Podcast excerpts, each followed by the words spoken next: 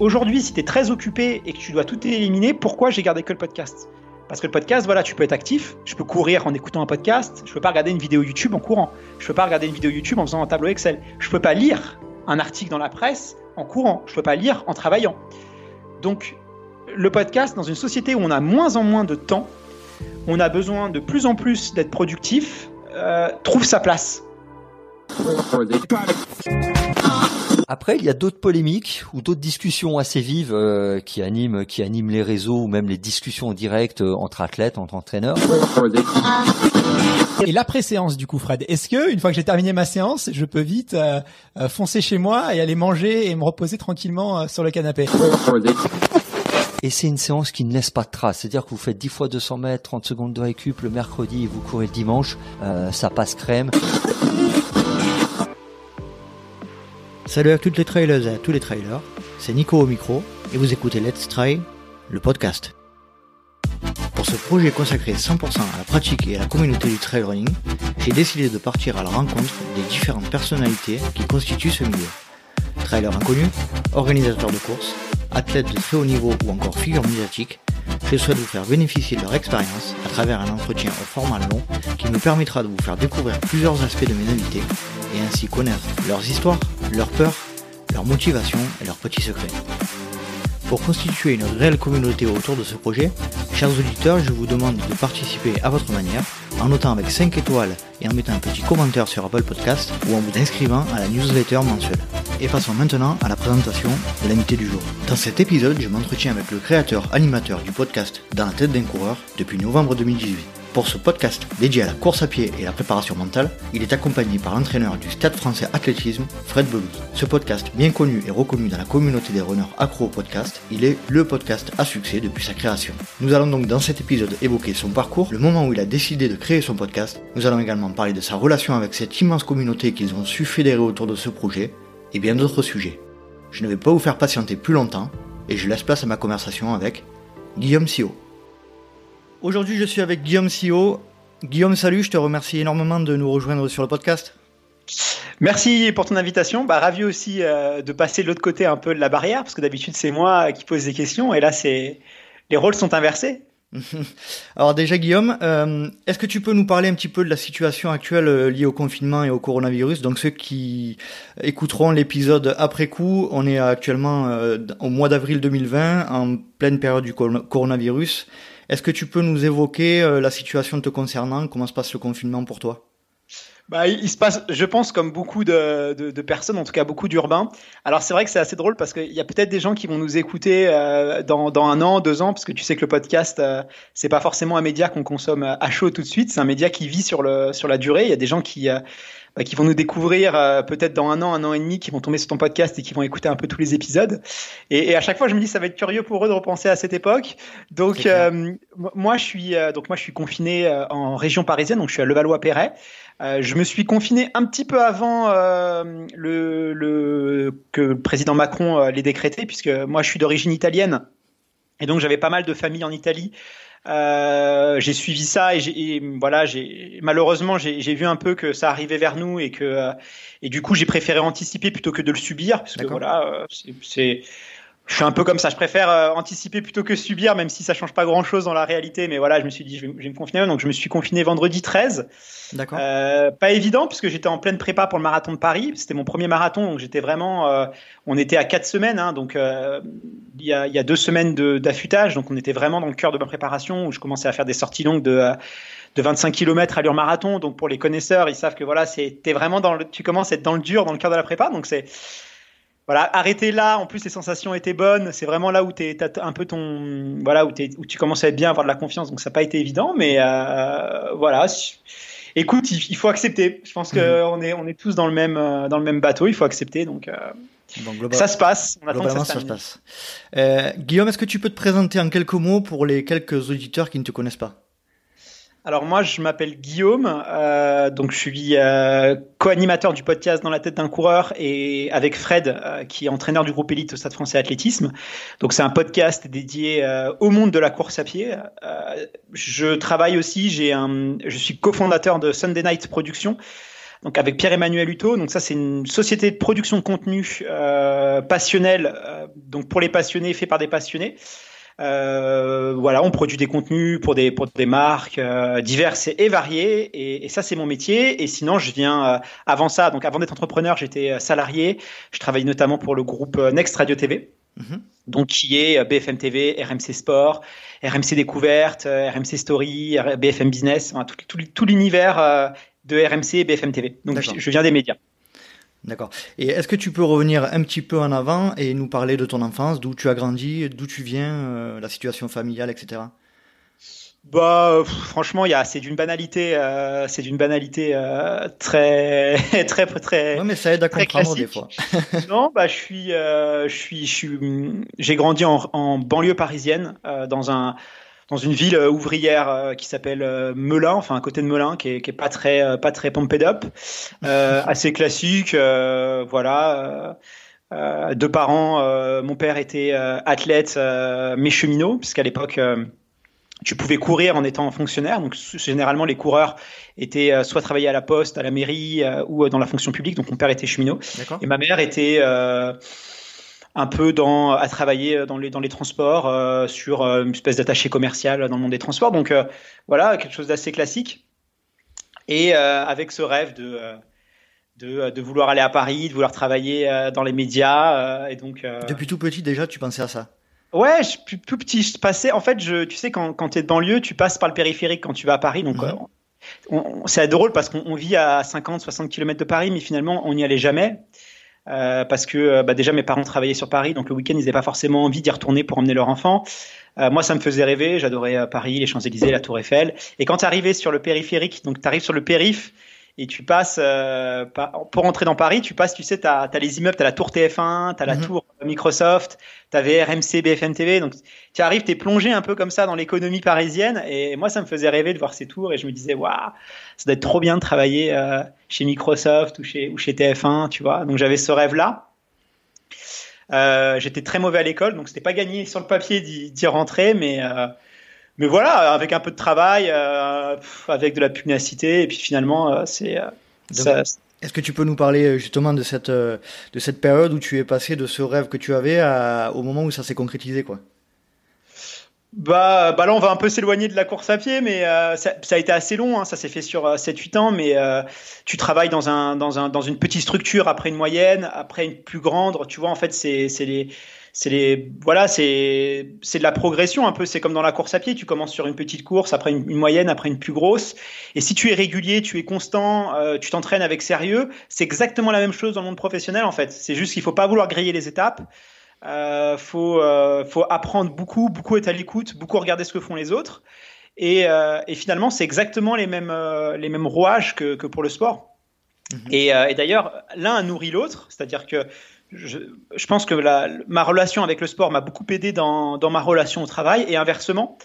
Et euh, plus j'ai travaillé sur les deux, et plus j'étais performant sur les deux, parce que pour moi les deux sont corrélés. Et je pense que je suis pas le seul, hein, même beaucoup d'auditeurs à mon avis, peut-être toi aussi, ça, ça aide, parce que euh, parce que sinon on le ferait pas, sinon on n'est pas des, des, athlètes de haut niveau, on fait pas ça pour gagner notre vie. Pourtant on y investit beaucoup de temps, beaucoup d'énergie, beaucoup de, de sacrifices social aussi, parce que bah c'est c'est c'est c'est du temps passé, c'est du temps que tu passes pas forcément avec euh, avec euh, ta femme, tes enfants. Euh, donc forcément il faut que derrière tu puisses en tirer des bénéfices, sinon tu ne le ferais pas. Euh, et je pense que le, le travail, en tout cas, c'est corrélé. Et d'ailleurs, il y a beaucoup d'entreprises aujourd'hui qui embauchent. Euh, euh, on demande aux gens s'ils sont sportifs, s'ils sont marathoniens, s'ils sont trailleurs, mhm. parce qu'il y a beaucoup de chefs d'entreprise qui pensent que effectivement ces qualités qu'ils ont développées pour de l'ultra trail, pour des courses de, de longue distance, c'est encore plus vrai, sont très utiles dans le monde de la société. Donc euh, oui, pour moi c'est lié et, et des fois on s'en rend pas forcément compte. Mais euh, quand on cherche un peu à l'analyser, à le décrypter, on, on, voit des parallèles assez, assez troublants. C'est clair, je confirme. Euh, Est-ce que tu peux nous parler du moment, du déclic où, où tu as décidé de créer ce podcast dans la tête d'un coureur? Alors, en fait, euh... parce que c'est toi qui a eu, c'est toi qui a, qui a été l'instigateur de l'idée originale. Exactement. Alors, exactement. Ouais, je suis. Alors, j'ai été inspiré par beaucoup de choses, hein, mais mais oui, j'ai eu cette envie-là. Euh, tout simplement, j'étais passionné de course à pied, euh, vraiment. C'est-à-dire que j'ai baigné dans la course à pied euh, depuis tout petit et c'est quelque chose qui, qui, qui m'intéressait énormément. Et malheureusement, en 2016-2017, euh, j'avais envie de consommer du contenu. Je déjà beaucoup de livres, euh, beaucoup de livres, beaucoup de, de je cherchais sur euh, sur internet beaucoup de documentaires. J'étais très très friand de, de contenu pour m'alimenter et pour me faire grandir dans ma dans, dans, dans ma pratique du sport, de la course à pied. Mhm. Et euh, un peu frustré de pas trouver euh, ce que ce que je voulais vraiment. C'est-à-dire que à, cette époque-là, si tu cherchais du contenu euh, d'actualité ou pour progresser, tu avais la presse spécialisée. Euh, qui euh, qu'il faut leur rendre hommage hein, parce que euh, des, des, titres aujourd'hui comme Jogging International ou ou tu vois toute la presse VO2 VO2 ce genre de choses bah c'est des gens qui ont énormément contribué à l'époque pour populariser notre notre sport mais qui avec l'arrivée du digital peut-être a, a perdu un certain souffle a, a peut-être loupé un peu le coche de du numérique et, des, et aussi de la transformation des coureurs, parce que le coureur d'aujourd'hui n'a rien à voir avec le coureur d'il y a 20 ans. C'est clair. Donc, euh, bah, il y avait ce décalage. Donc, forcément, quand tu lisais les titres sur Jogging International, c'était assez redondant. Euh, c'était très sur le, le, coureur très très débutant. Mhm. Euh, des fois même, j'avais l'impression d'être un peu infantilisé, où on disait voilà, faut surtout pas se blesser, un marathon en 5 heures, euh, le plaisir, le plaisir. Des éléments qui sont intéressants, mais euh, tu vois, quand tu veux progresser, t'as pas forcément envie qu'on voilà, qui correspondait pas à ce que tu attendais, à ce que t'attendais de, de, de, du, des médias que tu, que tu lisais, quoi. Exactement. Et euh, après, tu avais Internet, tu avais YouTube, mais les codes de YouTube, c'est très... Euh, alors les 10 erreurs à ne pas faire, euh, ou des choses un peu, tu sais, de derrière les fagots, un peu provocateur. il faut, il faut le repos, c'est ce qui va vous faire progresser. L'entraînement, c'est ce qui va vous faire dégraisser. tu vois, des choses qui sont mmh. très faits pour attirer le clic, hein, parce que c'est, les, les, créateurs de contenu s'adaptent au, au, code du média, et le code de YouTube, c'est souvent ça, même si ça évolue mais c'était ça. C'est très cliché en euh, fait. Très cliché. Ouais, c'était très cliché. Et puis euh, très 10 minutes, 11 minutes. Tu te rends compte finalement qu'il euh, il faut attendre 6 minutes pour vraiment avoir quelque chose qui aurait pu être dit en 2 minutes. quoi. Mhm. Donc, de la frustration. De la frustration de ne pas trouver ce qui me correspondait vraiment en tant que coureur. Donc, je me suis dit, bah, comme je travaille dans les médias et que je connaissais aussi un peu les codes, je me suis dit, bah, écoute, si ça n'existe pas, tout simplement, crée-le, fais-le. Et donc, je me suis dit voilà, qu'est-ce qui m'intéresse moi dans la course à pied? Il y a le sport, il y a la pratique, euh, comment progresser, ça m'intéresse, mais il y a aussi toute la partie mentale. Donc le podcast qu'on a créé s'appelle Dans la tête d'un coureur. C'est pas pas un choix anodin, hein. c'est parce que vraiment on voulait se mettre dans la tête d'un coureur et s'intéresser à pourquoi les gens courent, euh, quels bénéfices ils vont chercher en courant, et finalement est-ce que ce serait pas ça qui serait plus intéressant que le simple fait de courir? Mm-hmm. Est-ce que ce serait pas finalement les capacités, les aptitudes euh, mentales ou les qualités que tu vas développer, est-ce que ce serait pas intéressant de, décortiquer un peu ça euh, et toute la partie préparation mentale, visualisation, sophrologie, toutes ces choses-là, finalement, c'était pas du tout abordé euh, dans la presse spécialisée ou vraiment de manière très superflue. Euh, parce qu'on on reste sur euh, de la motricité, de la récup, de la nutrition, ce qui est, et encore la nutrition, c'est pas, c'est vraiment dans les fondamentaux et on rentre pas vraiment dans les détails. Mm-hmm. Mais toute la partie mentale, elle est pas, elle est pas très développée. Donc pourquoi les gens courent? Est-ce que ce serait pas intéressant de s'y intéresser à ça, les, histoires humaines, les aventures? Euh, Tiens, une personne qui était euh, euh, qui avait un mode de vie très très sédentaire ou très festif. Tiens, du jour au lendemain, il a envie de, de changer pour devenir plus discipliné, plus sportif. Tiens, sa vie va changer. Qu'est-ce que ça va changer? Il va se transformer physiquement. c'est intéressant de décortiquer ça. Donc, c'est ces histoires-là qu'on voulait raconter. Et, et, du coup, bah voilà, j'en ai parlé à Fred et, et on l'a lancé quoi. Et alors justement, euh, puisque tu parles de Fred, donc on parle de, euh, de ton euh, co-animateur qui est entraîneur au stade de français athlétisme, si je dis pas de bêtises. Est-ce que tu peux nous parler de ta relation avec Fred, de depuis quand vous vous connaissez et que t'apporte-t-il dans ce dans ce podcast? Alors Fred, c'est un personnage extrêmement important dans dans, dans la tête d'un coureur. Euh, c'est moi en fait j'ai eu tout de suite matché avec euh, avec Fred. On n'est pas euh, vraiment amis, euh, je veux dire dans dans le en dehors de la course à pied. On, a vraiment des relations qui sont toujours liées à la course à pied. Euh, on va pas partir en vacances ensemble ou ou ce genre de choses, mais on a un lien très très fort en ce qui concerne la course à pied. Euh, moi, ce qui m'a plu chez lui, en fait, j'ai côtoyé beaucoup d'entraîneurs, beaucoup de, de, de, de, gens qui sont issus du monde professionnel de, de la course à pied. Et Fred, il, a, il avait cette, cette, cet élément de différenciant, c'est que c'était mon entraîneur, et en fait, depuis déjà 2-3 ans. Et en fait, chaque année, ses entraînements étaient différents. C'est-à-dire que d'une saison à une autre, il va changer euh, la manière d'entraîner, il va changer, euh, tout va être un peu, euh, un peu, tu vois, va évoluer. Et c'est une personne qui a cette capacité, ce qui est pas forcément évident dans, les, dans tout ce qui est lié au coaching, de pouvoir tout le temps remettre en question ses certitudes. Parce que, parce que tu vois, ça évolue, parce que euh, il est curieux aussi, il a envie de tenter des choses, et donc c'est quelqu'un qui est en formation continue tout le temps. Donc il n'a pas, de, il a pas de certitude et il est capable de tout le temps rechallenger ce qu'il sait. Donc ça c'est ça c'est hyper intéressant parce que tu as plein de biais où finalement tu penses que bah voilà tu as été formé, euh, je sais pas, en 95, euh, mhm. et puis, euh, bah voilà, tu t'es dit, ça y est, j'ai mon diplôme, ça y est, j'ai entraîné des gens, et puis, bah, ça y est, je connais. Et, donc, tu pas, pas forcément challengé à, à, tout le temps te renseigner. Et, les recherches, les études, elles évoluent.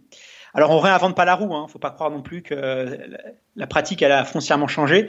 Mais il y a certaines choses qui, quand même, tu vois, on, on, on, se rend compte que qui ont évolué. Donc c'est intéressant de travailler sur ça, sur comment est-ce qu'on peut faire évoluer l'entraînement, qu'est-ce qui, euh, quelles sont les choses bien qu'on faisait, qu'on a arrêté de faire, quelles sont les choses débiles qu'on continue à faire. Tu vois, s'intéresser au passé, s'intéresser au futur, et pas me dire bah tout ce qui se faisait avant c'est nul, maintenant euh, c'est ça, ou tout ce qui se fait euh, maintenant c'est nul, c'est ce qui se faisait avant, mais justement d'aller chercher le meilleur dans tout, de confronter les choses et d'avoir ce côté un peu scientifique. Et c'est ce qu'il avait, Fred, et c'est ça qui m'intéressait. Et c'est pour ça que je pensais qu'il avait vraiment quelque chose de nouveau à apporter euh, au public. Ça a été une évidence, en fait, de, de demander à Fred de t'accompagner, alors, dès le début. Ouais, euh, j'ai pas.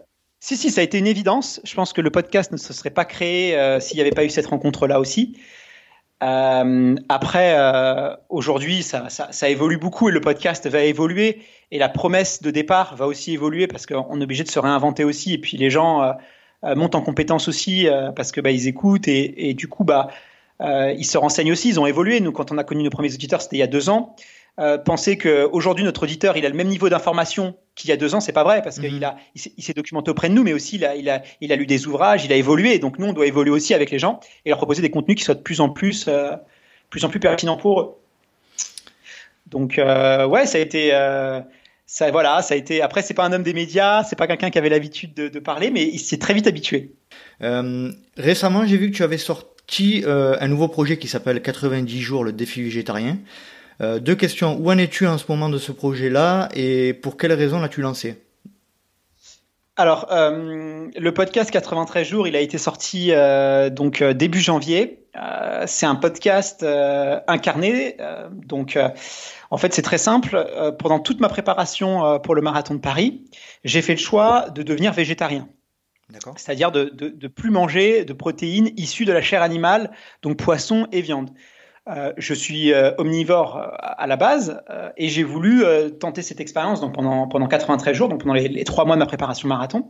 Pourquoi? Parce que on entend de plus en plus de choses sur les bienfaits de la nutrition dans la performance sportive et notamment du régime végétarien.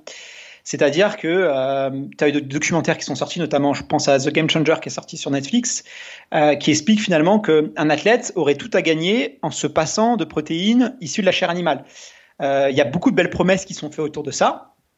Il y a beaucoup aussi d'avis euh, contradictoires entre les gens qui pensent que euh, c'est bien, d'autres qui pensent que c'est pas bien, et c'est pas forcément évident de s'y retrouver, puisque tu as des gens qui peuvent prôner ce, ce, type de régime parce que en fait ils, ils sont peut-être soucieux du bien-être de la cause animale et des, des, enjeux environnementaux, mm-hmm. et donc bah, dire à des, des sportifs si vous mangez plus de viande, bah, vous allez augmenter vos performances. Ils savent très bien qu'en disant ce genre de choses, si tu veux, forcément, ça va être euh, résonnant dans, nos oreilles et que, tu vois, on va, ça a des arguments qui vont faire mouche. Mhm. Donc, euh, c'est ça, on s'est dit, est-ce que finalement, euh, c'est quoi les motifs, c'est quoi vraiment les motivations qu'il y a derrière Est-ce que vraiment ces gens-là ont l'impression de s'améliorer ou est-ce qu'ils veulent plutôt défendre une cause et il y a un effet, un biais psychologique qui fait que?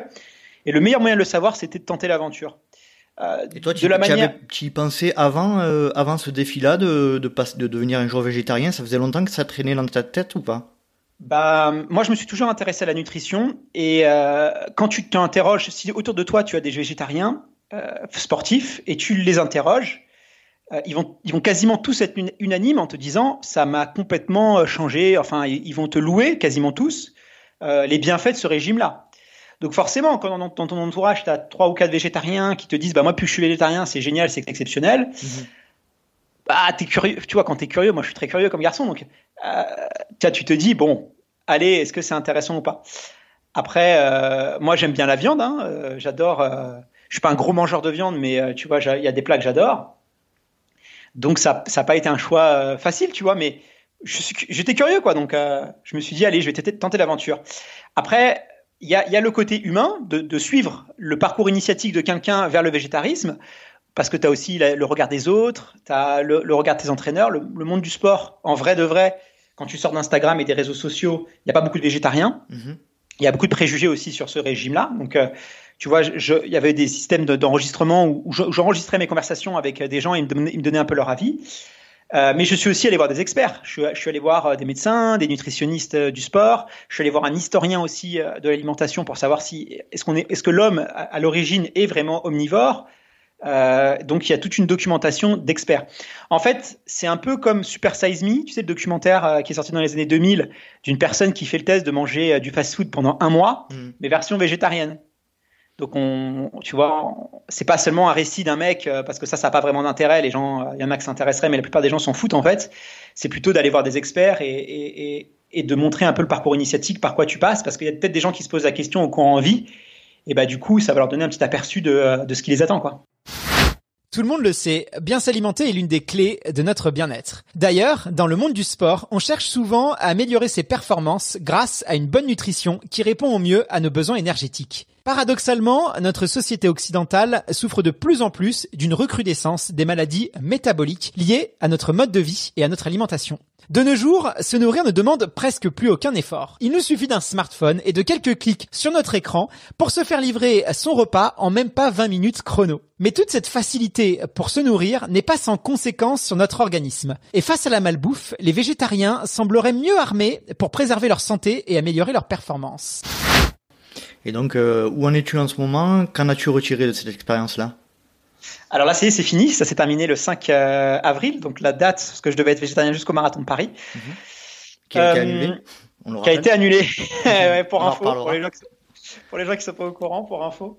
Euh, bah écoute, c'est. Euh, alors, moi, j'ai pas noté de corrélation directe entre euh, un niveau de performance accru et un régime euh, ça, c'est. Après, c'est très personnel. Juste, effectivement. Juste, je te coupe Guillaume, mais pour pour qu'on sache un petit peu euh, ton niveau de, de, de course à pied, tu tu vaux combien en semi? Semi, j'ai fait euh, alors j'en ai pas fait beaucoup, mais j'ai fait une 15-01. J'ai fait 33-30 sur 10 km, une 15 sur euh, semi, et euh, j'avais pas d'objectif chronométrique pour euh, pour le marathon de Paris parce que c'était mon premier. Mmh. Et euh, je pense qu'il faut faire preuve d'humilité quand tu te lances sur marathon et que euh, tout peut arriver. Hein, c'est l'inconnu. Euh, surtout que moi, je suis pas du tout un spécialiste des longues distances, donc tu vois, je voulais pas me prendre la tête avec un chrono parce que mmh. parce que voilà, le premier c'est pas ça, c'est t'habituer à la distance, te familiariser, mais tu es obligé quand même d'avoir obligé entre guillemets d'avoir une allure de référence pour ta préparation. Mmh. Donc j'étais sur 3,45 au kilo pour ma prépa. Ça donne un peu une idée. Euh, donc je faisais mes sorties longues à 3,45 au kilo.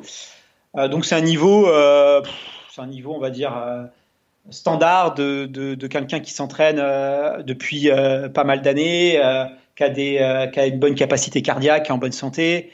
voilà. C'est après c'est vachement abstrait. Il y en a qui vont trouver que c'est super, d'autres qui vont trouver que c'est nul.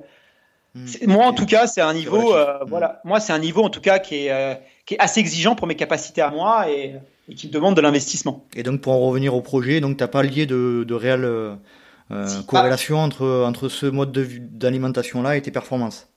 Alors en fait, c'est le premier mois, tu, tu as l'impression que c'est génial, que c'est exceptionnel, parce que tu surinterprètes. Hmm.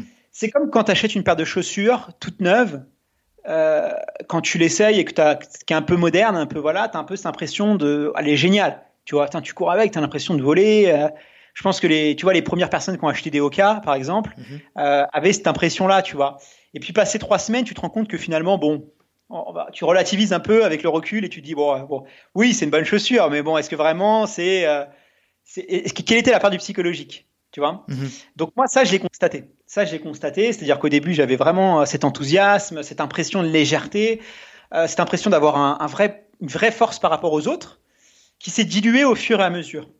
Euh, par contre, là où j'ai noté une amélioration qui est, mais, qui est pour moi, euh, là, qui est pas du tout, euh, que tu peux pas remettre en question parce que c'est quelque chose que tout le monde dit, que moi j'ai constaté et qui vraiment et qui est assez logique même quand on parle avec un nutritionniste, c'est que tu récupères beaucoup mieux.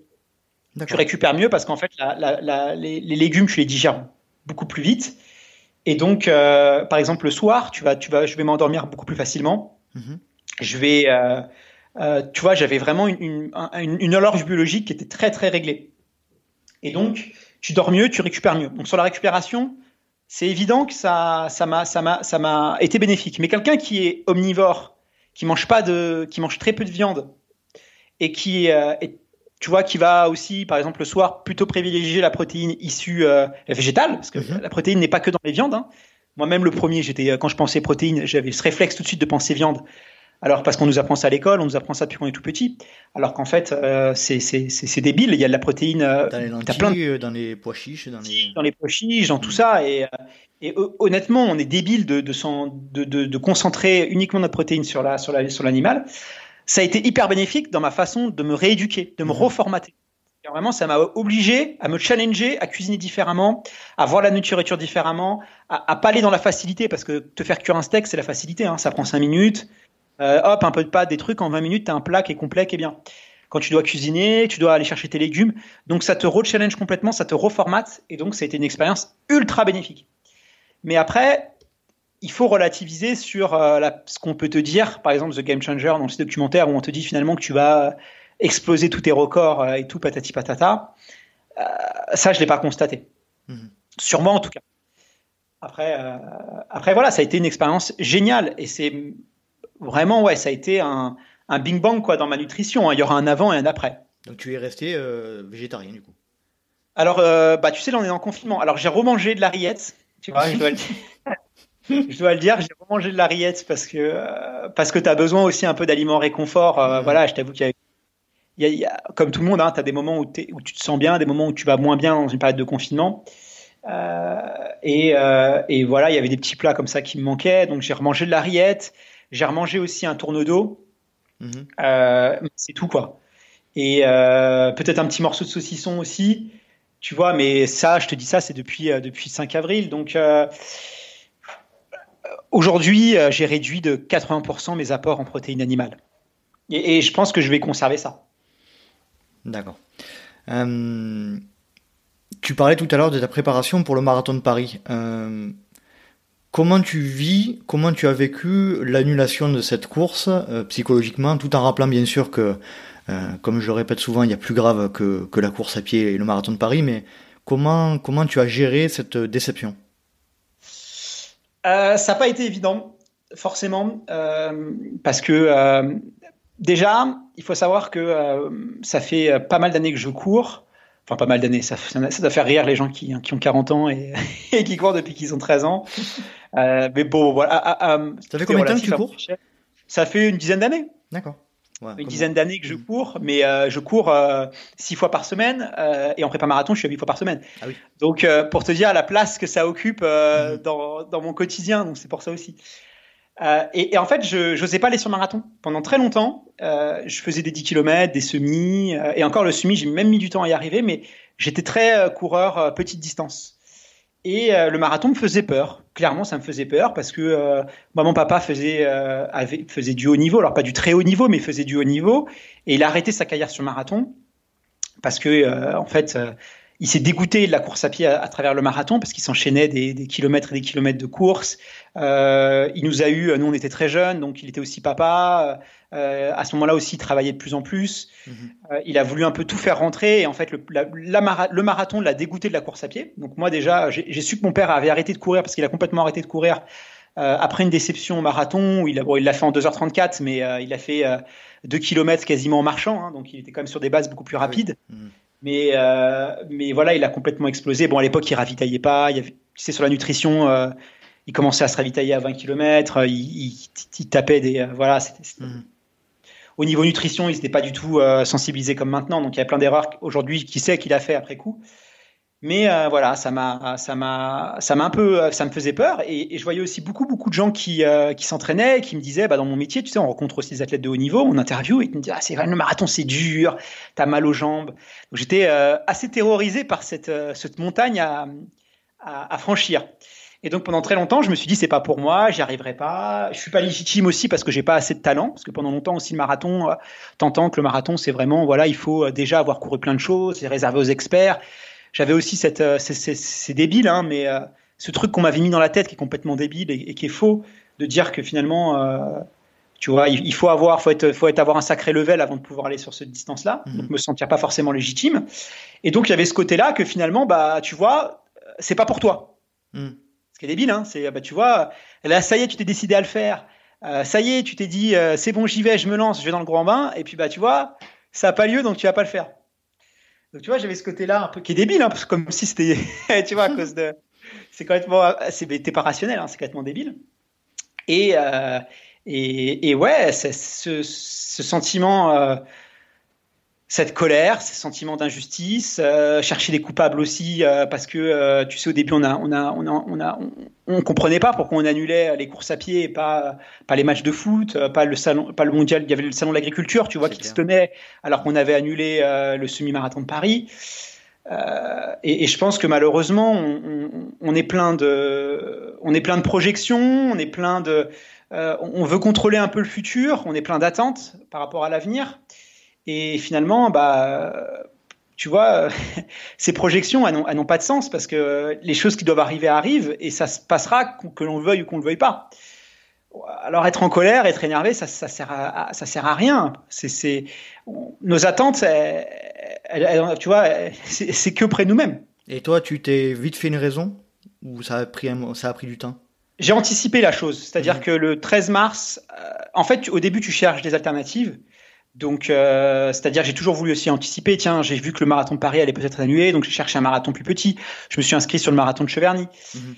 Et puis à un moment donné, tu te dis en fait, sois cohérent. Euh, on croit toujours la vérité qui nous arrange. Donc on, on, on veut toujours s'imaginer que notre course va avoir lieu, que euh, celle-là, oui, mais euh, si tu veux, la, la, vérité qui nous arrange, c'est toujours celle qui, celle sur laquelle on, on, se, raccroche. Donc j'ai fait un travail psychologique en me disant voilà, objectivement, vraiment, tu sais que c'est mort. Donc va au devant, accepte les choses. Euh, et, voilà, et en fait, c'est comme ça, c'est pas autrement. Et, concentre-toi sur ce que tu peux avoir, sur les choses sur lesquelles tu peux avoir un impact, et accepte les choses sur lesquelles tu peux pas avoir d'impact. Donc, euh, qu'est-ce que tu peux euh, avoir comme impact? Bah, tu vois, t'es pas très fort en, renforcement musculaire, tu as vachement négligé tout ce qui est abdos, gainage, PPG. Donc tu vas devenir un pro de la PPG, tu vas devenir un, pro, un pro de l'étirement, un pro de l'assouplissement.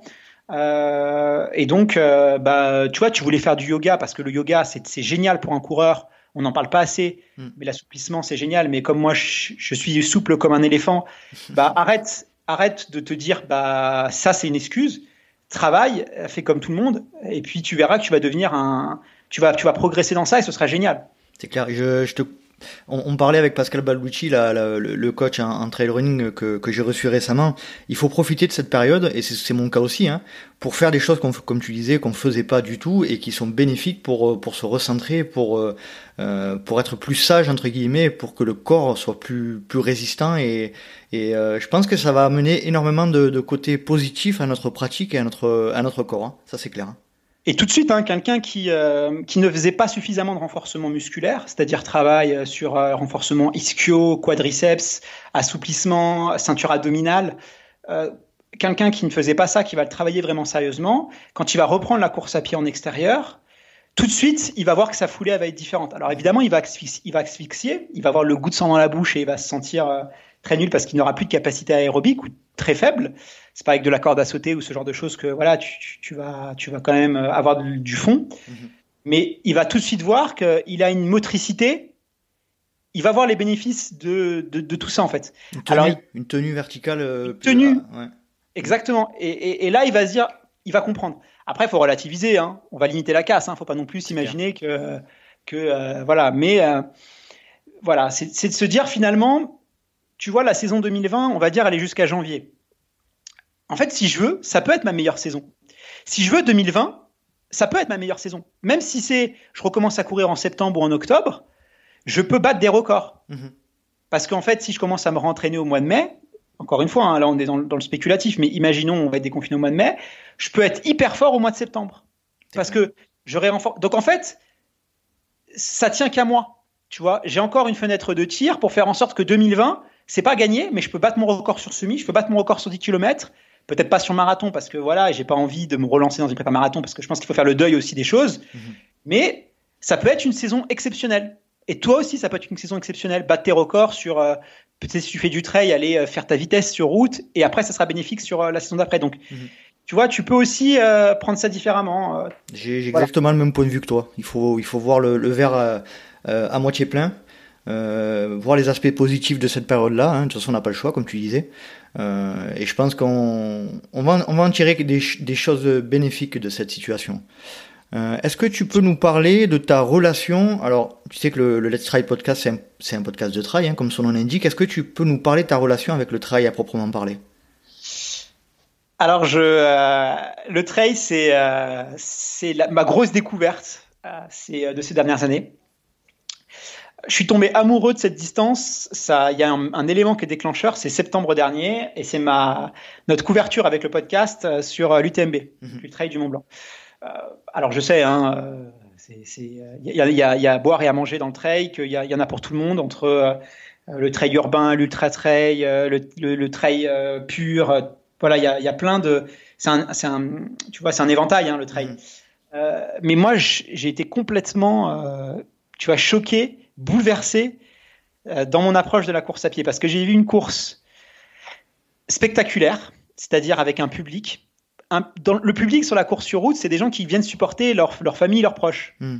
Là, j'ai vu des gens qui, qui venaient supporter alors qu'il n'y a personne qui court. Tu vois, moi, c'est quelque chose qui n'allait pas. J'ai vu des centaines de, de, personnes, des, des, dizaines de milliers de personnes sur le parcours mais comme un, tu vois, un, biathlon, euh, comme une course de Formule 1, comme le Tour de France, par exemple. Comme le Tour de France, mm. ça c'est des choses que j'avais vues nulle part. Et tu, tu, ne, tu ne, connaissais pas cette euh, pas du tout, cette euh, communauté-là de jusqu'au moment où tu es allé à l'UTMB alors? Alors je le connaissais dans sur les, les, les, le stade, mm-hmm. l'athlétisme, c'est-à-dire que oui, tu vois des stades quand tu vas au championnat d'Europe, au championnat du monde, aux Jeux Olympiques, tu as des stades remplis de supporters, mm. mais c'est dans le stade, dans le hors stade t'as les riverains qui sont là à la rigueur parce que euh, t'as as le papy, la mamie dans la course du village qui viennent voir parce que c'est la, tu vois mmh. l'activité, mais c'est pas c'est pas des gens qui, qui, prennent leur voiture et qui font 50 km, voire même des personnes qui viennent de Paris à les, à les supporter. Tu vois la passion elle est là, elle est débordante. Euh, tu vois aussi euh, cette, cette, cette, course, euh, les rebondissements, la gestion, les aptitudes, les qualités et qui sont complètement différentes. Le mental aussi est pas du tout le même que sur la course sur route. Donc finalement, en fait, ça m'a apporté un vent de fraîcheur, de renouveau que, que tu vois, qui m'a qui m'a assez assez assez marqué. Et j'ai fait un trail, j'ai fait la un, petit trail hein, de de 30 km qui s'appelle la, la course de le trail de l'Espelette, mhm. qui est dans le Pays Basque. Je sais pas si tu connais, mais qui est une course très sympa. Je connais pas non. Euh, qui est voilà, qui, a son, est assez populaire dans le Pays Basque, mhm. qui, a, qui, a, lieu l'été.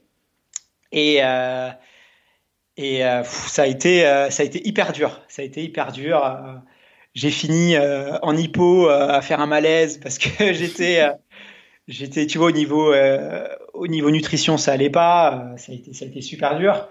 Et, et j'ai eu bah, cette envie de, progresser. Donc voilà, c'est c'est ça, ça, va évoluer énormément, je pense, le trail. Aujourd'hui, c'est, on en est au début, aux prémices c'est quelque chose qui va. Et encore aujourd'hui, euh, avec le confinement, je pense que c'est encore une discipline, ce besoin de connecter avec la nature, sortir des sentiers battus, euh, off-road, c'est quelque chose qui va, qui va se développer. Euh, et c'est très bien. Enfin, moi, je, pense que c'est quelque chose de très très bien. Et, et, qui va s'ouvrir à beaucoup plus de monde. Tu vois, c'est toute la nouvelle génération de coureurs. Aujourd'hui, si tu as 20 ans, un coureur de 20 ans, euh, qui commence la course à pied, euh, si tu veux, il est, euh, il, va faire des courses sur route en septembre-octobre. ensuite, au mois de juin, il va aller faire peut-être un triathlon. L'été, il va aller faire un trail. Et tu vois, tu vas être beaucoup plus éclectique dans ton, dans, ton, dans ton approche de la course à pied. Mm-hmm. Et ça, c'est quelque chose qui, qui, est super parce que si tu veux, tu as besoin de, de, de, changer tes habitudes pour pas te lasser. En fait, tu as besoin d'aller vers de nouvelles sensations, couvrir de nouvelles choses, euh, te perfectionner. Et donc. Euh... Et toi, tu ressens ça, cette envie de, de, découvrir euh, une autre version de la course à pied, du coup, en ayant découvert le trail? Je pense que je suis pas le seul. Hein. Ouais, si tu vois aujourd'hui sur les trails, tu as des gens qui font des marathons, tu as des gens qui font des, des semis, tu as des gens qui font des trails les gens qui font que du mono, c'est-à-dire des gens qui vont faire que du marathon, que du trail, ils sont de moins en moins nombreux quand même. Donc, euh, t'en as encore, mais euh, c'est, tu vois, c'est vachement cool de te dire, euh, bah, tu vois, l'été, je vais sortir, je vais aller courir en pleine nature. après, l'hiver, je vais me mettre plutôt sur des courses sur ville. C'est vachement complémentaire. C'est super enrichissant, non, d'avoir cette approche-là? C'est clair. Puisque tu parlais, on en parlait un petit peu juste avant l'enregistrement tous les deux.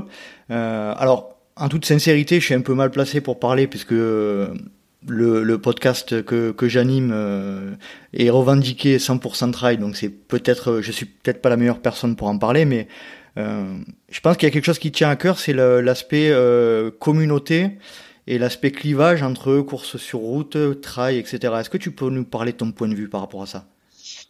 Alors en fait, tu as, choisi l'aspect communauté que j'adore et tu as l'aspect communautaire que j'aime moins, mmh. en fait. Euh, ça, c'est quelque chose que j'ai constaté, c'est-à-dire que malheureusement, on est un peu comme ça en tant qu'humain, c'est qu'on a tendance à vouloir créer. Euh, on, a, on est un peu tribal en fait, tu vois, dans mmh, notre approche. Humainement, on est assez, on est assez tribal. On aime bien les groupes, on aime bien les communautés, on aime bien les cases, on aime bien les étiquettes. Et, euh, et finalement, le revers de ça, c'est qu'on a tendance un peu à se renfermer sur soi-même. Euh, et et c'est quelque chose qu'on constate et qui malheureusement peut-être est, en tout cas c'est mon point de vue à moi. Hein, c'est ça c'est hyper personnel. Hein, je, mmh. pas la, je dis pas que c'est ça, j'ai pas la science infuse, c'est que mon ressenti hyper perso. Mais malheureusement, euh, il y a de plus en plus de groupes, de communautés qui euh, se referment sur eux-mêmes. Et je pense que c'est dommage parce qu'aujourd'hui, euh, tu, vois cette, cette, nouvelle génération de coureurs, elle, elle, va arriver que vous le vouliez ou que vous le vouliez pas. Et c'est des gens qui sont vachement éclectiques. Et je pense que c'est une bonne chose et que aujourd'hui on peut apprendre des uns des autres. On peut apprendre, tu peux apprendre avec un triathlète, tu peux apprendre avec un trailer, tu peux apprendre avec un mec qui fait que de la piste, tu peux apprendre avec un mec qui fait que du 10 km. Mets-les ensemble, fais-les échanger et tu vas voir que tu vas avoir des conversations passionnantes et que euh, le, le, le, le, coureur sur route peut apprendre du trailer, le trailer peut apprendre du coureur sur route, on peut apprendre des triathlètes et que c'est excitant de mélanger cette communauté-là. Et c'est ce qu'on a voulu, nous, avec Dans la tête d'un coureur. Mhm. Même s'il faut des podcasts spécialistes, spécialisés, de rentrer dans le fond des sujets, c'est pas ça que je dis, mais il faut aussi des, des, des, des, ponts, entre les des ponts, mmh. voilà, des passerelles, des mmh. passerelles.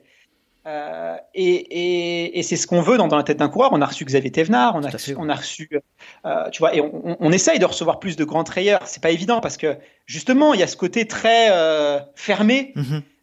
et on essaye de casser ça. On essaye de, de dire aux gens, non mais parlez, parlez, soyez, soyez, soyez global. Et aujourd'hui, euh, tu vois, une marque comme Salomon, aujourd'hui, s'ouvre de plus en plus parce qu'ils ont compris que c'était vital pour leur survie, en fait. Mhm. Et que si tu veux pérenniser quelque chose dans la durée, tu es obligé de t'ouvrir, tu es obligé de te projeter sur l'avenir parce que sinon, euh, tu vas devenir très réac, tu vas, tu vas, tu vas décroître. Et euh, tu vois, c'est relou, quoi. C'est que moi, c'est. C'est comme les mecs, euh, quand je vois un mec d'il y a 20 ans qui me dit ah, le marathon, le machin, nous, nous le marathon, tu vois, tu vois, c'est assez aigre en fait, tu mhm. vois. Ça, moi, ça, ça, me gêne. Donc, euh, je, je, pense que vraiment, on, doit faire attention à ça. Euh, Aujourd'hui, on est, on est tous des passionnés de course à pied, de dépassement de soi, parce que je pense qu'à travers, c'est surtout le dépassement de soi, que c'est génial de pouvoir parler, échanger les uns des autres, qu'on doit être bienveillant aussi. Euh, on a tous débuté, c'est pareil. C'est-à-dire que moi, j'ai commencé aujourd'hui, j'ai des, voilà, je fais, je fais championnat de France de course à pied, mais j'ai commencé comme tout le monde. Je faisais 51 km. Euh, j'ai fait plein d'erreurs il y a, y a, plein de choses que, que j'ai faites et je vais pas regarder un mec qui vient de débuter. Tu vois, j'ai un, un, copain, un, ancien collègue de travail qui débute, qui fait toutes les erreurs que j'ai faites. Je vais pas le regarder avec condescendante en lui disant non mais attends, t'es un, un, jogger du dimanche et tout, hmm. parce que euh, en fait on commence tous, on débute tous, on fait tous des erreurs. Euh, L'idée justement c'est euh, de pouvoir accompagner ces gens-là et, euh, et, tu vois, bah ouais, il y a peut-être des gens qui vont commencer sur les côtes de Paris. Peut-être que, peut-être que nous, on va trouver ça un peu, un peu maladroit mais soyons bienveillants, tu vois, les, les, on va pas les humilier, on va pas essayer de les, les euh, tu vois, les dégoûter parce que, tu vois, c'est quoi après? C'est le bon trailer, le mauvais trailer, c'est. je pense qu'il y a assez de clivages comme ça dans le monde, il y a assez de choses, euh, tu vois, qui, qui, qui, divisent les gens. Là, on parle de passion, on parle de, de choses qui, qui, sont profondes, qui nous touchent.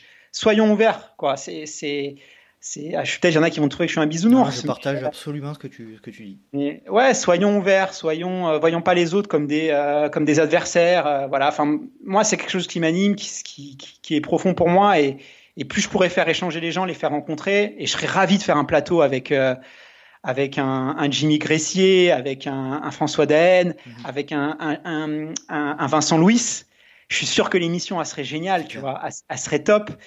Et, euh, et, les débutants, faut les accompagner, faut pas les, les stigmatiser, faut pas les humilier. Et des fois, ça me fait de la peine quand je vois sur Internet l'acharnement que peuvent avoir certaines personnes. Et je pense d'ailleurs que ça, dévoile aussi quelque chose. Hein. Parce que euh, tu as aussi le mec qui était euh, pas sportif, euh, peut-être qui picolait, qui fumait un peu, et qui finalement est devenu sportif et maintenant regarde un peu avec condescendance les autres. Rappelle-toi d'où tu viens. C'est le syndrome de l'ancien fumeur. ouais, mais c'est ça, c'est ça. Et, euh, et rappelle-toi et, et, justement, dis-toi, euh, bah ouais, tout le monde fait des erreurs et justement, essaye d'être positif et d'accompagner et, et, et, pas humilier les gens. Et des fois, tu vois des choses méchantes sur Internet, c'est vraiment sur le trail, c'est ça, sur, la, sur, le, sur le triathlon, t'en vois aussi, sur la course sur route, t'en vois aussi. Et euh, interrogeons-nous sur pourquoi on fait ça et est-ce que c'est bien de le faire? Voilà. Après. Je partage, je partage absolument ton point de vue. Euh, même si euh, je le dis, je le répète, le, mon podcast est un podcast exclusivement de trail. Euh, mon, mon, objectif n'est pas de créer des des, des clans ou des communautés ou, ou, quoi que ce soit, mais vraiment d'être dans la bienveillance comme tu comme tu le dis quoi. C'est clair. Euh, Est-ce qu'on peut revenir un petit peu à dans la tête d'un coureur? J'aurais aimé savoir comment tu sélectionnes ou comment vous sélectionnez avec Fred vos invités et quelle première qualité tu mets au-dessus de tout. L'histoire humaine. L'histoire humaine avant toute chose, c'est euh, c'est pas la performance. Ça c'est c'est-à-dire que c'est pas l'audience aussi parce qu'aujourd'hui je vois malheureusement euh, euh trop euh, tu vois c'est pas il faut choisir les gens pour les bonnes raisons et mhm. c'est l'aventure humaine, c'est l'histoire humaine. C'est-à-dire que il y a qu'est-ce que tu as vécu qui a été significatif dans, dans ta relation avec ton sport, qui t'a changé ton point de vue? Tiens, quelqu'un pensait ça, et à un moment donné, toutes ces certitudes, il les a mis, il les a remises en question et, euh, et ça l'a transformé. Ça, c'est hyper intéressant. C'est ce qu'on cherche à, à avoir. Euh, donc, euh, c'est ces histoires-là qui vont nous intéresser. Alors, euh, ça peut être des, des, coureurs de haut niveau, ça peut être aussi des, des coureurs lambda. Mm-hmm. on a reçu Grégoire Chevignard, tu vois, dans le podcast. Mm. Grégoire Chevignard, c'est quelqu'un qui a pas du tout, mais pas du tout, la même vision de la course à pied que Fred tu vois. C'est-à-dire, euh, c'est, euh, on pourrait le, le, il le dit, hein, c'est Bécassine qui, euh, qui, qui, qui, découvre la course à pied. en l'espace de deux ans, il est passé du 10 km mainstream au cœur de Paris à, le, tu vois, le, le, marathon des sables et tout. Hmm ça, moi, c'est pas du tout quelque chose dans mon approche qui, qui, qui, est comme moi je la vois. Tu vois, moi, je suis de l'ancienne école. Mon père, euh, c'était un athlète de haut niveau. Tu commences par la piste, ensuite tu fais du 10 km, ensuite tu fais des semis, mhm. et ensuite tu vas sur marathon, tu respectes les étapes. Parce que c'est ce qu'on m'a appris. C'était débile. Aujourd'hui, je, je, je, sais que c'était débile, mais c'est ce qu'on m'a appris. Et là, tu vois un mec qui grille toutes les étapes, qui va à fond. Et, euh, et, et, quand tu, tu vois, moi, ça m'a complètement, euh, ça m'a complètement bouleversé, tu vois. Et euh, c'est pas ma façon de faire. Et, tu vois, on s'est dit, bah vas-y, on, veut donner la, parole à tout le monde. Donc même si c'est des gens qui, qui réagissent pas comme nous, on va s'intéresser à lui et on va s'intéresser à comprendre. Et, sans le juger, tu vois. Ça c'est dur, hein, sans dire, en fait, c'est un débile, tu vois. Et, tu te rends compte en fait que déjà le mec, il a un mental énorme parce qu'il s'est, envoyé des trucs, faut le faire. Hein. Il s'est fait des 24 heures tout seul. Il s'est fait des. c'est un, ce mec, honnêtement, hein, si son énergie l'avait mis vraiment il avait structuré, il avait canalisé, il aurait pu faire des trucs énormes. Mhm. C'est pas forcément ça qu'il voulait, hein, donc il l'a pas fait, mais c'est génial. Et, euh, et, en fait, tu apprends des trucs, tu vois. Donc euh, c'est euh, pas, pas, forcément retrouver des gens qui nous ressemblent, essayer d'aller chercher des, euh, des, gens qui ont une histoire humaine qui, qui l'ont changé. On a eu Marine Noret aussi. Alors Marine Noret, les gens vont me dire ouais, c'est une influenceuse, elle a 70 000 abonnés sur sur Instagram. Qu'est-ce qu'elle vient faire dans votre podcast? Elle a une histoire humaine passionnante. C'était une nana qui était anorexique. Euh, la course à pied, ça l'a sauvée, tu vois. Et, elle est hyper intelligente. Je veux dire, moi, j'ai fait une interview avec elle. J'ai eu aucun montage à faire. Il n'y a pas une erreur de langage. Elle a 21 ans. Elle a une maturité qui est, qui, est dingue.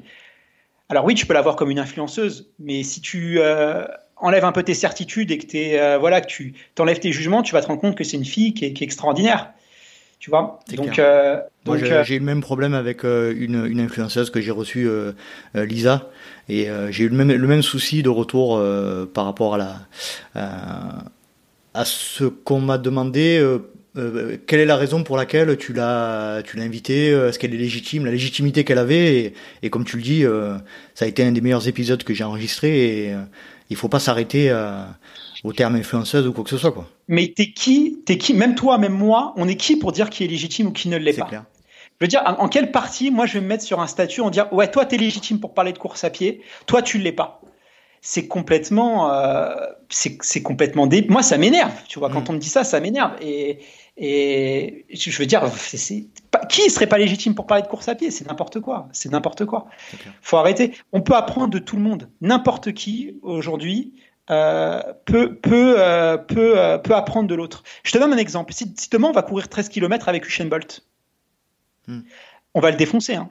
Je te le dis, hein, on va le défoncer. Il va pas nous suivre pendant pendant pendant au- cinquième kilomètre, même à 8 à l'heure, Usain Bolt, il va être mort. Même avec Jimmy Vico ou Christophe Lemaître. Parce que c'est pas des athlètes qui font du foncier. Est-ce qu'on va leur dire que c'est des athlètes nuls parce qu'ils sont pas capables de faire ce que nous on fait? C'est clair. Tu vois ce que je veux dire Mhm. Est-ce que je vais me mettre à juger en disant non mais attends Usain Bolt c'est c'est pas un athlète, il sait pas courir euh, 10 km en 45 minutes parce qu'il sait pas il faire que 10 km. On a tous des compétences, des qualités différentes. On est tous différents. Pourquoi est-ce que euh, tu vois on a reçu euh, on a reçu Thierry Marx.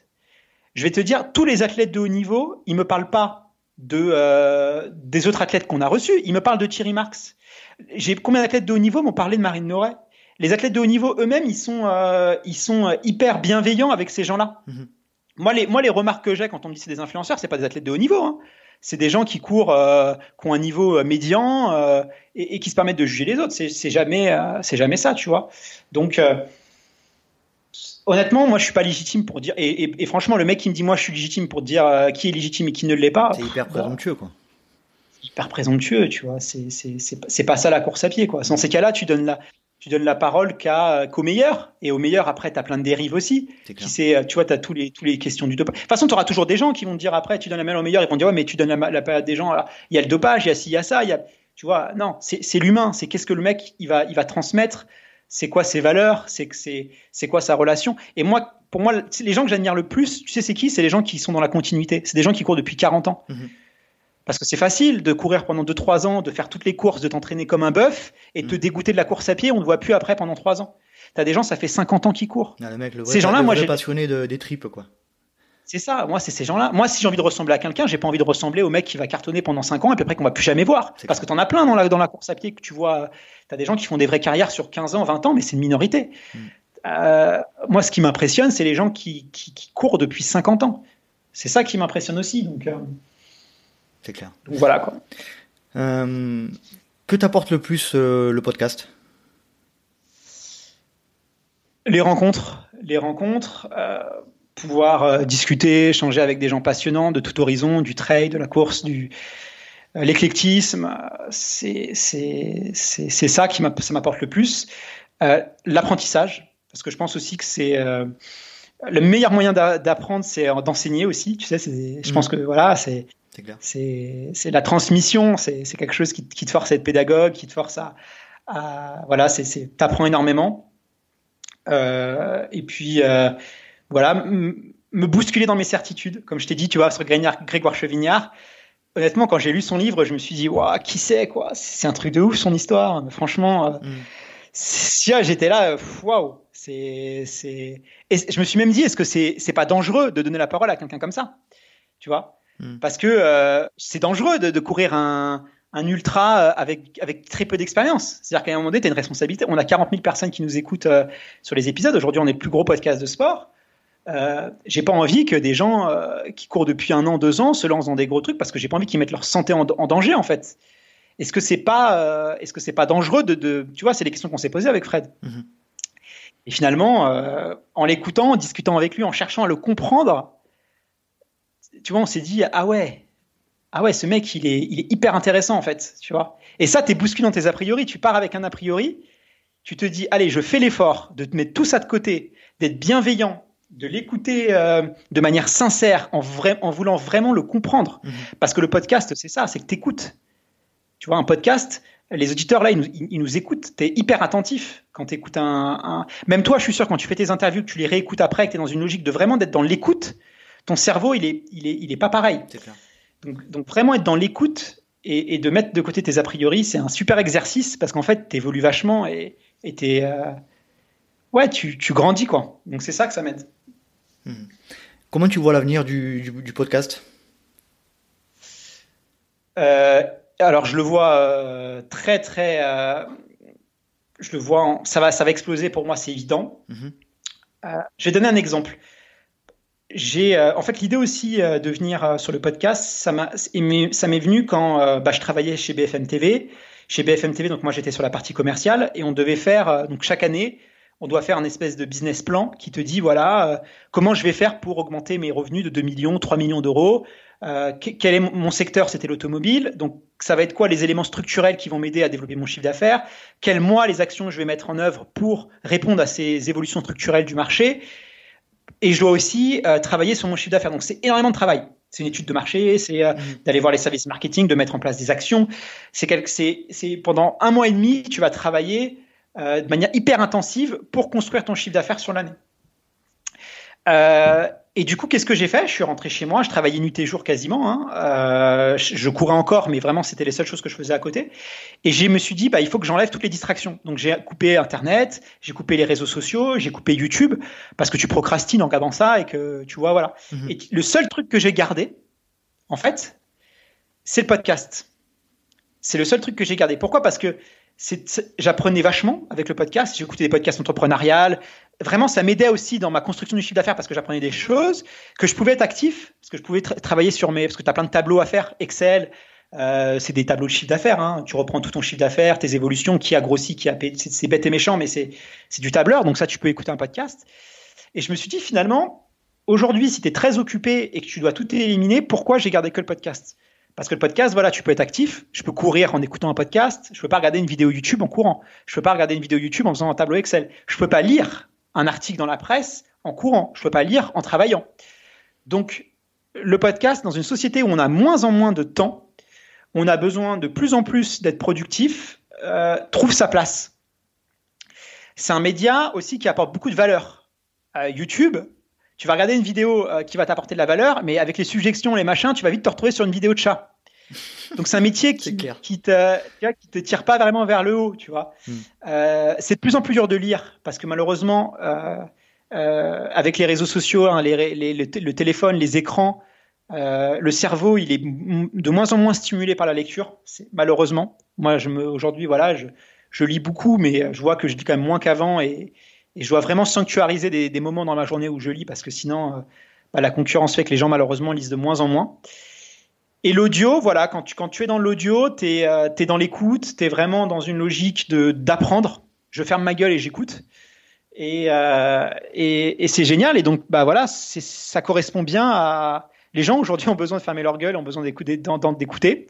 euh, ont besoin de, de, de, pouvoir aussi, euh, au moins dans moins de temps, ont besoin de pouvoir être actifs, faire autre chose dans les bouchons. Il y a plein de temps en fait morts, les transports en commun. Tu vois, c'est des temps mhm. qui sont des temps perdus. Et aujourd'hui, comment ces temps-là, on peut les mettre à profit pas regarder une vidéo de chat ou pas écouter seulement de la musique parce que c'est bien, ça détend, mais à un moment donné, il faut aussi évoluer. Donc je pense que ouais, podcast, ça. je, vais compléter ce que tu, je vais compléter ce que tu dis. Alors peut-être en anticipant, mais ce qui est hyper intéressant de mon point de vue au niveau du podcast, c'est le, le temps long. C'est-à-dire qu'aujourd'hui, on est dans une société, bon, sans généraliser et, sans être rabat-joie, mais on est dans une société où tout va beaucoup plus vite. Et le podcast reste, de mon point de vue, un des seuls moyens de communication où tu peux prendre le temps de parler, d'écouter, etc. C'est ce que tu disais tout à l'heure. Et ça, pour moi, ça n'a pas de prix. Aujourd'hui, j'ai beaucoup de, retours où on me dit les, épisodes sont trop longs, etc. Donc moi, je fais des épisodes entre une heure et quart et une heure et demie. Je j'arrive pas à faire moins parce que pour moi, c'est c'est euh, de mon point de vue, hein, c'est indispensable de rentrer dans un temps long euh, de discussion. C'est ta force aussi?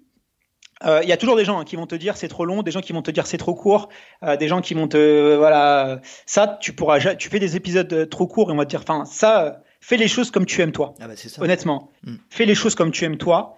Euh, sois pas égoïste, hein. Euh, écoute les reproches, écoute les remarques, mais sur le format, fais les choses comme tu aimes toi. Moi, j'ai donné un exemple. Il y a un podcast que j'écoutais pas du tout qui s'appelait Génération Do It Yourself, qui fait des épisodes de 2h, 2h15. Salut, à, Mathieu Stéphanie d'ailleurs.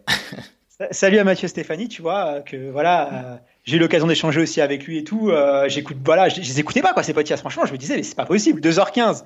Franchement, c'est c'est pas humain de rester 2h. Moi, je suis hyper actif, euh, je peux pas. À 2h15, c'est pas possible. Eh ben, en fait, c'est sa force aujourd'hui. C'est parce que maintenant, je l'écoute parce que tu vois, je l'ai mis de côté, j'ai écouté autre chose. Mais à un moment donné, bon, bah, t'as fait le tour et t'as envie de nouvelles choses. Ou il va avoir un invité vraiment que j'ai envie d'écouter.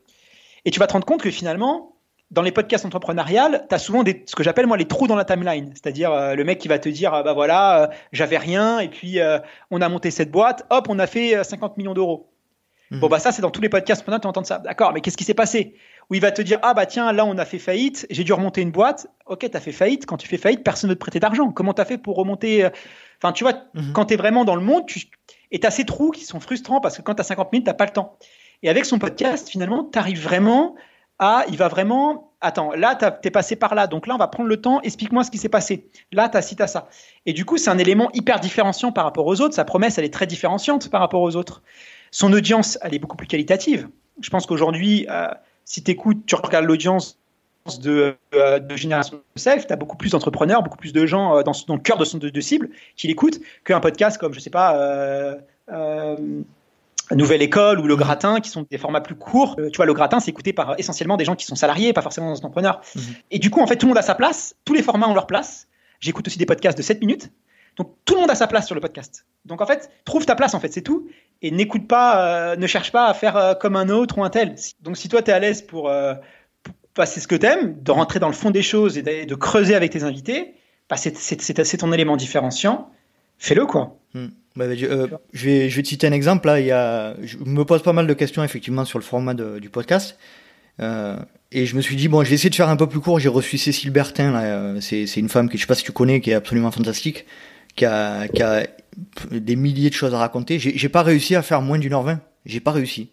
Donc, partant, partant de ce postulat-là, je me dis, bah, écoute, je, comme tu disais tout à l'heure, je fais ce qui me semble être bon. Et de toute manière, il faut pas, il faut, il faut faire ce qu'on aime. Après, il faut, comme tu disais, il faut écouter les gens, mais il faut faire en premier lieu ce qu'on aime, je pense. Ouais, c'est essentiel. Et structure, juste structure bien. Euh, mm. Après, c'est toi, tes compétences, de bien structurer, de bien thématiser tes parties. Et après, dans, ta façon de faire, voilà. Bon, c'est pas, c'est pas un podcast de, pour, pour, pour faire l'apprentissage de comment créer un podcast, mais euh, voilà, si tu structures bien aux gens, si tu donnes un sommaire, voilà, première partie on va traiter ça, plus ça, plus ça, les gens peuvent couper, reprendre après. Mm-hmm. Euh, euh, tu vois, euh, si c'est bien organisé, tu peux même faire des podcasts de 3 heures, et c'est ce qu'arrive à faire Mathieu Stéphanie, c'est qu'il organise très bien ses échanges, donc du coup c'est fluide. Mhm, c'est clair.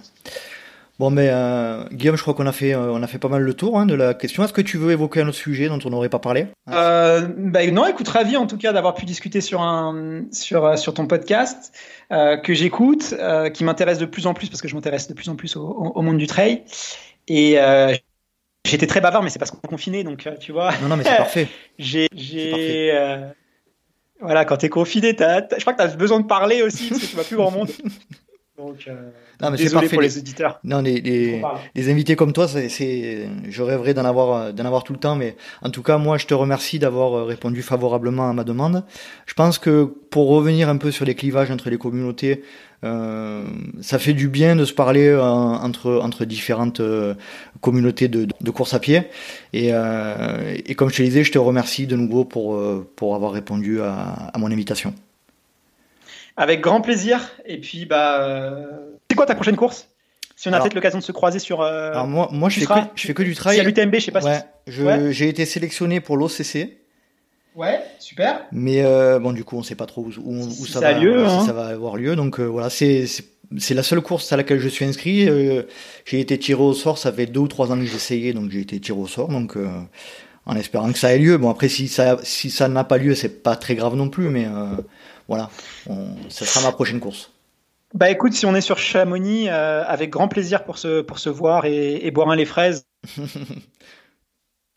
Euh, tous les deux. Et puis, euh, c'est super cool quand on peut se voir aussi en vrai et discuter avec des passionnés, c'est génial. Et puis, bah, écoute, euh, ah, bonne continuation. Et puis, bah, continue de, de, de, de, voilà, de, donner un. De, faire parler de la course à pied, de donner, de raconter des histoires aux gens, de faire découvrir du monde, c'est génial. C'est voilà, il faut, il faut plus de gens comme comme toi, je pense. c'est sympa. Comme nous. S'il y a des gens qui nous écoutent et qui ont envie d'entreprendre et qui ont envie de raconter des histoires aussi, qui, qui foncent, faites-le les gars et, et entreprenez et, voilà et, parler de la course à pied, donner, renvoyer des bonnes images. Voilà. Et pour terminer, j'en ai pas parlé au début, je comptais en parler, mais euh, je voulais juste préciser quand même que tu as été avec Fred la, la personne qui a qui m'a qui a déclenché mon envie vraiment de me lancer dans ce projet. Donc merci pour ça. Bon, ça, ça, ça aurait été pas nous, ça aurait été un autre. Hein. Tu sais, comme nous, on a, on a aussi été inspiré par des autres, comme toi aussi, tu vas inspirer d'autres gens. Et c'est tout à fait normal. Euh, euh, c'est ça qui est bien en fait. C'est tu vois, moi j'ai été écouté, j'ai écouté des podcasts entrepreneuriaux qui m'ont donné envie de faire des podcasts de sport. Toi tu nous as écouté, peut-être que des gens qui vont t'écouter. Puis c'est comme ça la boucle. Et c'est ça qui est merveilleux quoi. C'est pour ça que je dis aux gens entreprenez. Il faut pas faut pas vouloir fermer justement. Il faut vouloir vouloir ouvrir. Plus il y aura de podcasts, plus il y aura de gens qui vont écouter euh, et plus les gens vont se mélanger et plus on va tous euh, tous grossir et c'est top. Ouais d'accord. Guillaume, je te remercie énormément et puis je te, je te dis à bientôt en espérant se croiser euh, sur l'UTMB s'il a lieu cette année. Ça marche, à très vite, salut. Allez, salut Guillaume, merci beaucoup. Salut, salut. Et voilà, cet épisode est à présent terminé. J'espère que vous avez passé un agréable moment en compagnie de Guillaume Sio. Je tenais de nouveau à le remercier de s'être rendu disponible pour participer à un des épisodes du LTP. Si vous souhaitez en savoir plus sur mon invité et sur le projet Dans la tête d'un coureur, rien de plus simple, il vous suffit de vous rendre sur le site internet dans la tête d'un coureur.fr et vous y trouverez tous les liens utiles concernant ce projet. Vous pouvez aussi rentrer en contact avec Guillaume Sio sur son compte Instagram, Guillaume Sio. En ce qui concerne le LTP, comme d'habitude, n'hésitez pas à nous rejoindre sur les différents réseaux sociaux tels que sur Instagram à Let's Try le podcast, sur Facebook à Let's Try, sur YouTube à Let's Try et surtout, n'hésitez pas à vous inscrire à la newsletter mensuelle. J'espère vous retrouver pour un prochain épisode du LTP et d'ici là, n'oubliez pas, si vous pensez que c'est impossible, faites-le pour vous prouver que vous aviez tort. Salut, salut